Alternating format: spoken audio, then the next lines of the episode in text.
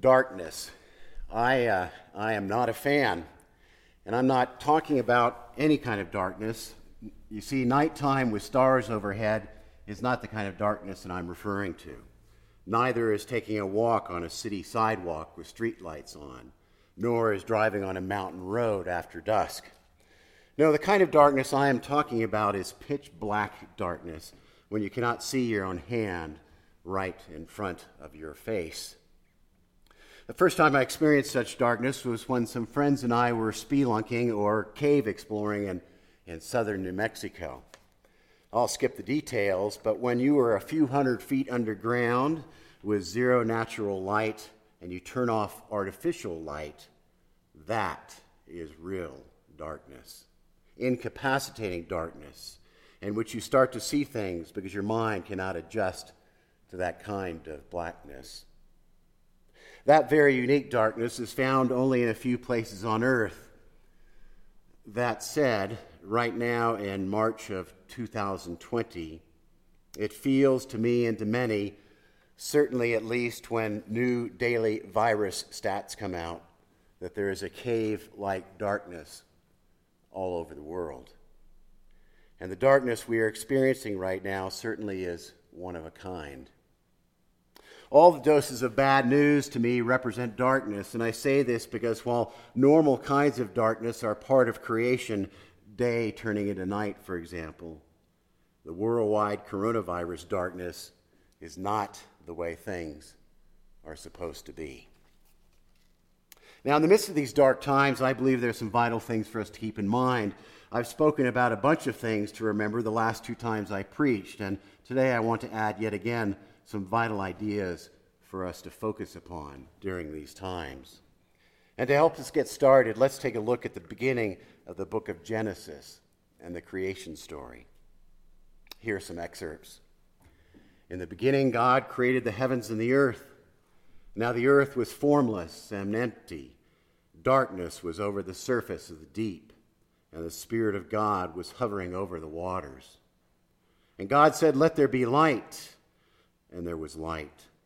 And God saw that the light was good, and he separated the light from the darkness. And God called the light day, and the darkness he called night. And there was evening, and there was morning, the first day. Skipping ahead to the fourth day of the creation story is this. And God said, "Let there be lights in the vault of the sky to separate the day from the night."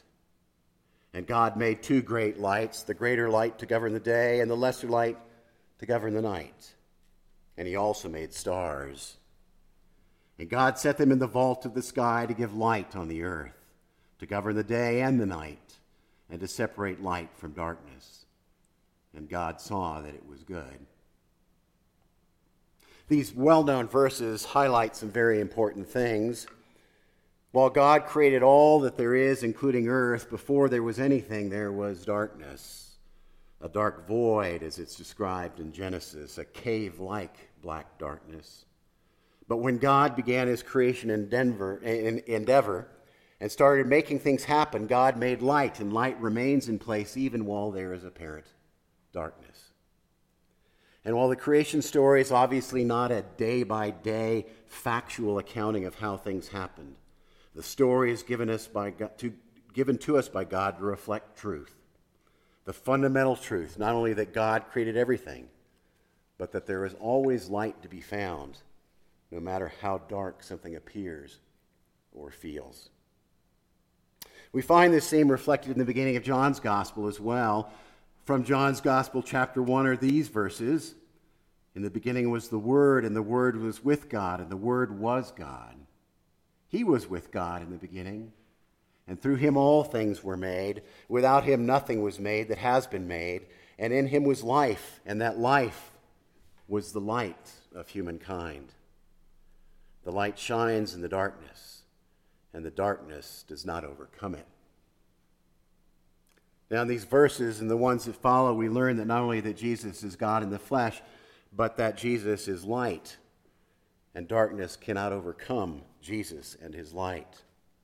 And this theme over and over and over and over again in Scripture tells us that God is all about light, that light is an inherent part of God, and that while there may be darkness, darkness cannot overcome light. Darkness never prevails. And while darkness is part of the created order, like night or the lack of light in the dark cave, the kind of darkness referred to in Scripture and many other verses is the darkness that has nothing to do with God or how things should be.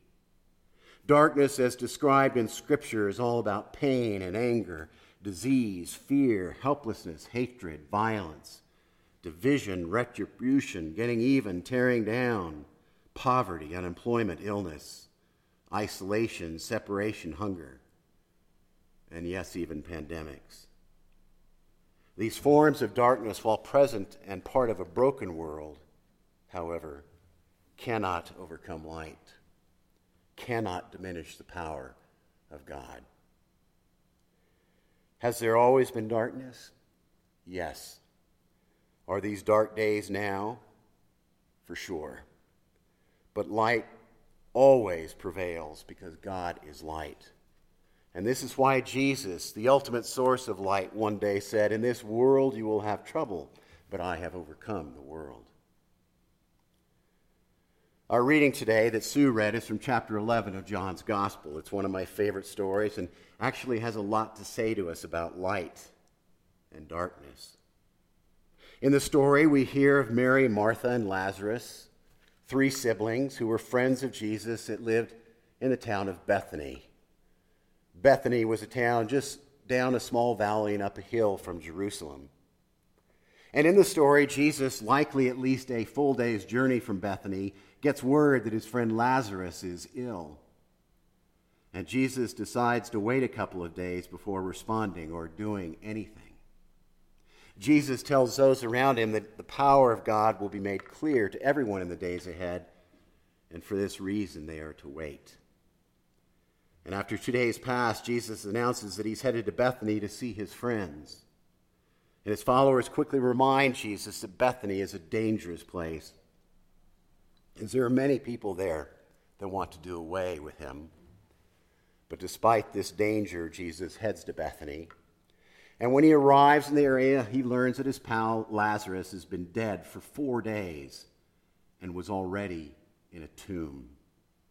And it's here, just outside of town, that Lazarus' sister Martha runs out to Jesus to greet him. And Martha says, "If only you had been here, my brother would still be alive."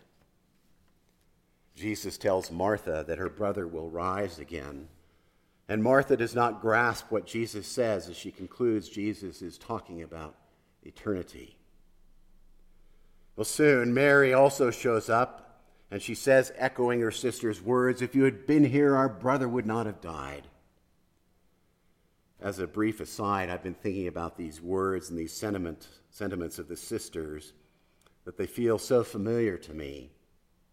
How many of us in life have thought or felt, "God, you could do something about this, but you apparently won't. Everything would be okay if you would just fix this. God, why are you taking so long to do something?" Or, "God, had you been around, perhaps this would not have happened." Familiar sentiments to many of us. Well, anyway, Jesus is deeply moved by the whole situation. We're told that he's angry and that he cries. And it's in the midst of these powerful emotions that Jesus tells people to remove the stone in front of the cave in which his friend was buried. And even though people warn Jesus that Lazarus had been dead for some time and that things won't smell great, they do what Jesus asks.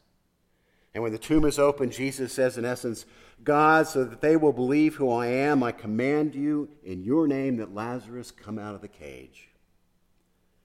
And wrapped in burial clothes, Lazarus gets up, walks, and emerges from the tomb. Jesus then asks that someone unwrap him. Well, this story is about many things. It certainly is about grief and the nature of grief. It's about wanting God to show up and do something. It's about having to wait for God to respond to what we're asking for. It's about Jesus' very human nature and his very human emotions. It's about Jesus doing what needs to get done despite risks and threats. It's about God asking us to trust when there appears little reason to do so.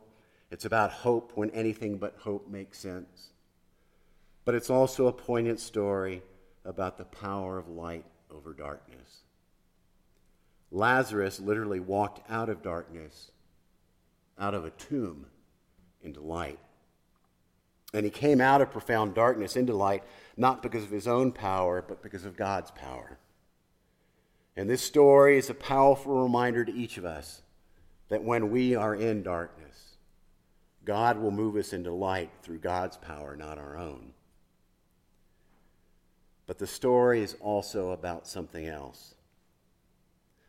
On this side of heaven and eternal life, God calls you and me today, if we are living in a dark place or in a tomb, so to speak, to get out and get back into the light with God's help.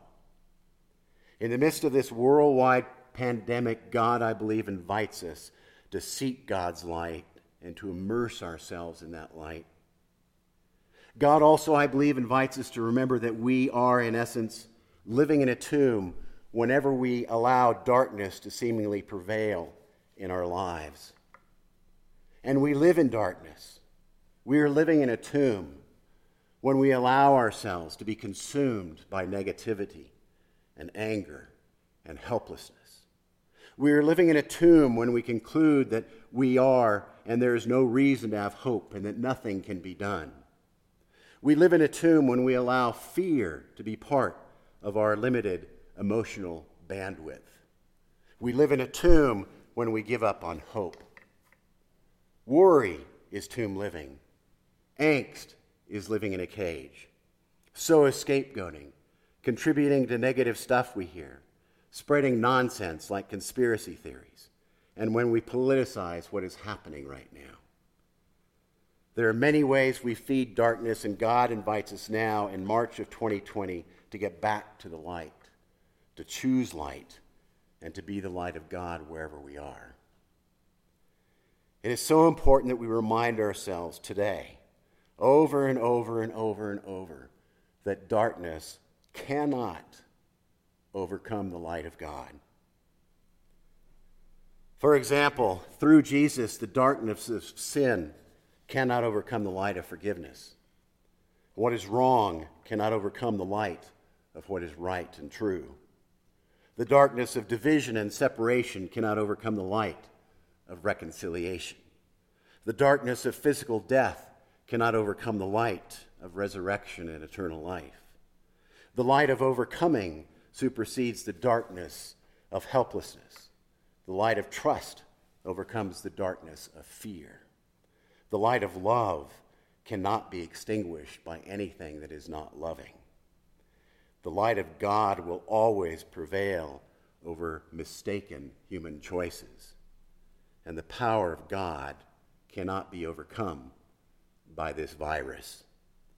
This is God's world, always has been, and always will be. My friends, we are living right now in very contagious times. But the virus is not the only thing that is contagious. The kind of darkness I've been talking about is also profoundly contagious and infecting too many people.